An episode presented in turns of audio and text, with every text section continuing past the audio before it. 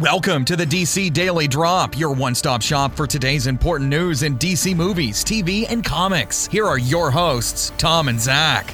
Welcome to a Monday, September 4th, Labor Day edition of the DC Daily Drop. I'm Tom.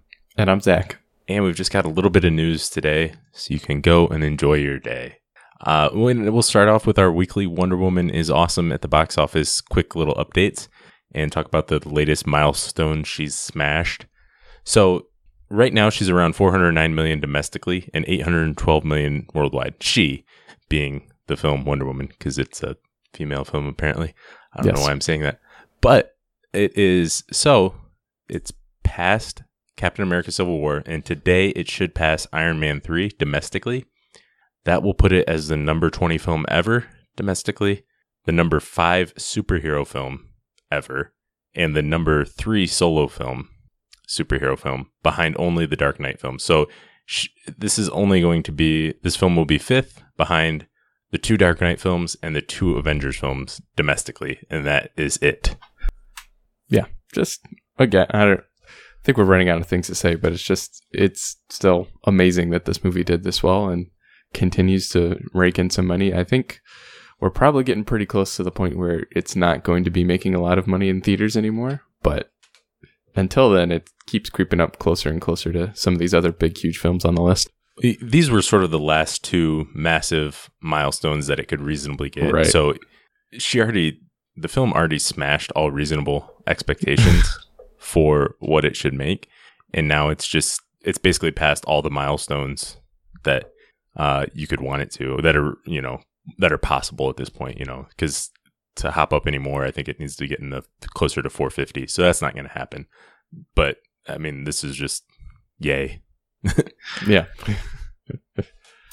All right, moving on. Uh, Ludi Lin, who plays Murk in Aquaman, talked about uh, James Wan a little bit in an interview with Kiss Radio. Had a pretty cool quote. He said, There's so much to this film. The difference between Aquaman and the other superheroes in the DC universe is that it exists almost in a different world. James Wan, our director, is amazing. He's described his vision as Star Wars underwater. That sounds cool because it is. All the physics are different, their weapons are different, the characters are very unique. It's just super cool. Well, if it's going to be Star Wars underwater, then I'd have to agree with you, Mr. Lin. It sounds super cool. yes, hopefully with fewer uh, noise making robots. Uh, I don't know. i would say more. hoping for. I, don't, I don't think those robots would work underwater so much, which is which is a good thing for me.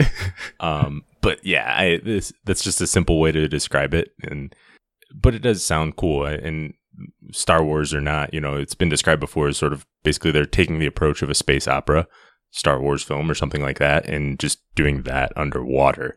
Obviously, it's going to be different because it's underwater, but I, I just love that approach to it. Sort of, um, and it's it's something again like with all each of these DC films. I'm so excited! It's something we've never really seen before, something unique, something fresh that we haven't seen. And so uh, this everything about Aquaman sounds great, and we just have to wait 15 more months to oh, see yeah.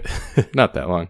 Yeah, the the great thing about Star Wars when it came out was that the universe was like lived in. That's how everybody describes it. But it's they created like a whole history and it looked like people had been there for a while and stuff had been used and it wasn't like just shiny and clean like most of the futuristic sci-fi at its time. And it didn't really just look like you took our world and spray painted chrome on it. And so i'm i'm hoping that aquaman does follow through in that vein where it's just we get we just kind of get the feel of how life works day to day in atlantis just from seeing it. And it's just totally insane and different from what we experience in our day to day life. So, yeah, I'm excited with those comparisons. Yeah, and I think we'll definitely get that. Like Atlantis will be lived in, even if it's Arthur's first time going there. You know, depending on what perspective where it falls, timeline exactly. Even if he's relatively new to Atlantis, everyone else there will have been there a while and, right. been around Mera. So, yeah, I'm I'm super excited to see you know a new culture, a new world underwater. Yeah, definitely. And our last thing for today is a bit of TV news about Lucifer. So we, we've talked before about how last season they had 22 episodes planned and they stopped it at 18 mm-hmm. and sort of saved saved four episodes for this year, which were supposed described as sort of standalone. And so the co-showrunner Joe Henderson gave a little bit of details on how they will fit in. those season those episodes will fit into season three. And it sounds like they kind of had a plan. I don't know if they actually did or if they're just saying that now. But uh, he he he said that the season three will start with new episodes, so it will pick up where season two ended, and then these sort of standalone episodes will fit in after that. And they're supposed to, sort of meant to be wacky and different than usual, but they're also fit into the new season because they introduce new arcs for some of the main characters. And so they're going to have different ones that focus on each of the characters. So they're going to have sort of a Maze, one that focuses on Maze, where it's sort of a, a female James Bond episode, uh, just with a crazy, uh, awesome Maze. And then, you know, they'll have ones for Ella and Dr. Linda. So it sounds like they have a, a pretty good, I don't know. I'm kind of excited for these actually. I think if it was a different show where that was more, had, uh, more more continuity between episodes, Yeah. I think I would be more upset. But I think Lucifer's at its best almost on standalone, which I normally which I normally would complain about on most shows, but I think it works pretty well uh, with the one-off procedural episodes, e- even though it does have a continuing story. So I think this is, could be a fun way for them to do this. Yeah, and it's it sounds like they kind of get that too. That they kind of work best um, standalone episodes, like you said. So hopefully, we'll if this goes well, we'll see more uh, of this kind of thing from Lucifer and get the stuff that you actually like. All right, well that is all we have for today. Thanks for listening, and go enjoy your Labor Day.